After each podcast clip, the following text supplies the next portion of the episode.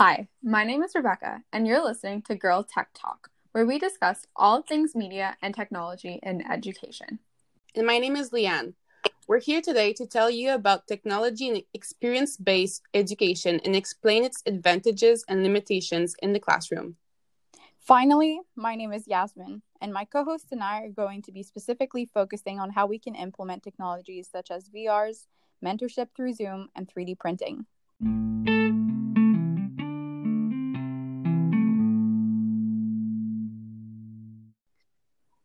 First, let's talk about VRs. Virtual reality tools create a digital environment in which students can get a 360 degree immersive experience. In a VR setting, students are given the opportunity to interact with what they see as if they were really there. In addition to providing students with immersive learning experiences, other benefits of virtual reality in education include the ability to inspire students' creativity and spark their imaginations. VR can bring academic subjects to life, offering students new insights and refreshing perspectives.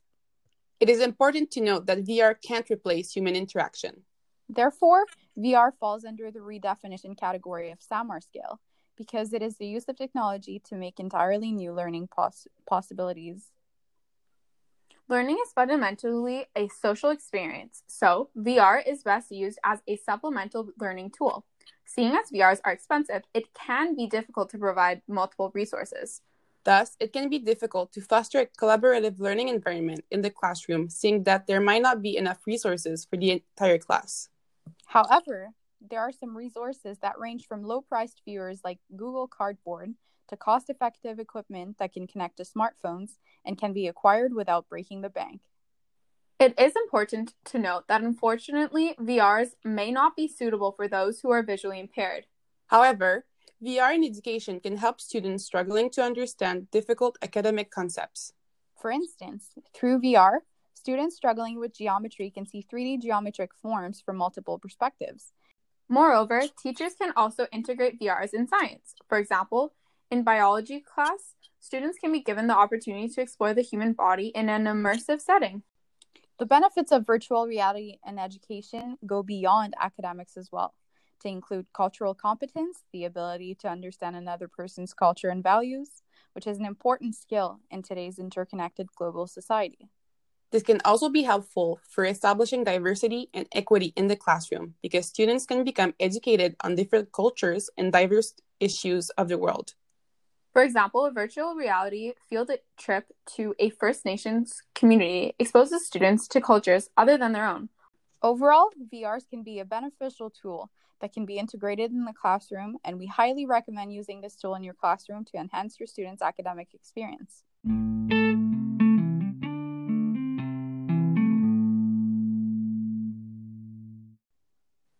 Now, let's talk about Zoom. Zoom was quickly popularized during the pandemic since it facilitates remote learning. Online classes and tutorials can, however, be very beneficial, even when paired with normal in person teaching, which is why we should still use Zoom after the pandemic. It could allow teachers to schedule question periods and meetings on Zoom after school, during which students can get the extra help they need to fully understand a subject or ask the questions they might have been uncomfortable asking in person. It can also be used to make pre recorded tutorials that can support students when doing their assignments at home.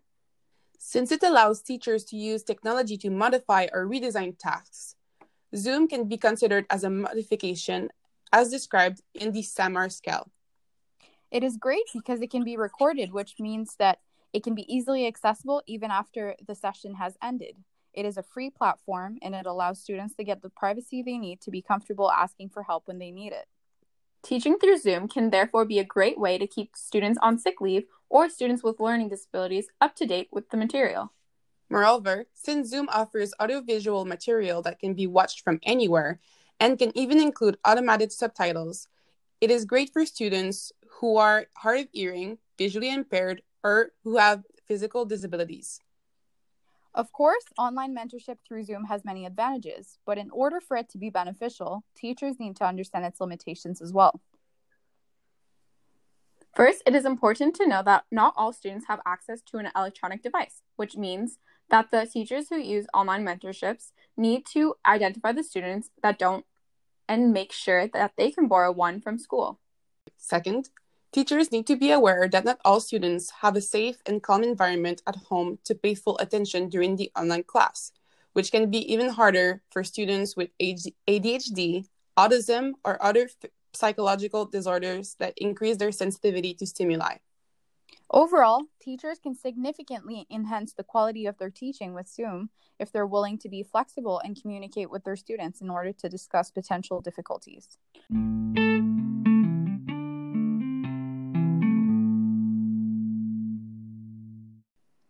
Now, let's talk about 3D printing. 3D printing is a technology which allows us to replicate simple or complicated objects using plastic, metal, or rubber filaments. In order to use this technology, you evidently must have a computer, the printer itself, and some thermoplastic filaments. You must also become familiar with some 3D model software, like Tinkercad or Blender, to be able to design 3D models yourself. Even though this tool was not specifically designed for a school setting, this technology is now slowly integrating our elementary and secondary education system. While beginner printers of quality can cost between 500 to $1,000, which can be a high cost for a school budget, 3D printers can truly be an asset to learning. In fact, this technology can allow for the customization of education.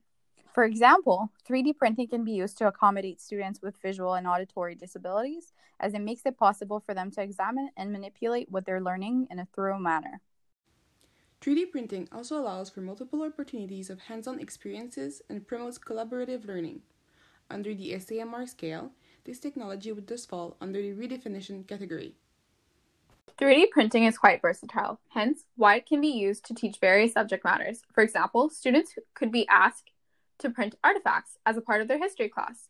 You can also print a topographic map for geography or recreate molecules, organs, and cells for the science course.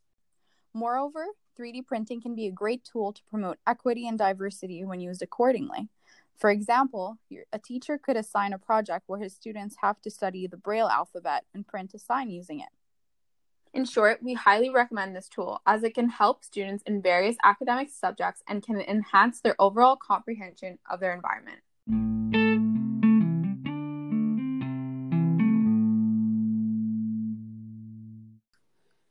So, as you're thinking about what you learned today with us, don't forget to put your students at the center of their learning process by using technologies such as VR, Zoom, and 3D printing in experience based learning. My name is Rebecca. My name is Lee-Ann. And my name is Yasmeen. And this has been another episode of Girl Tech Talk.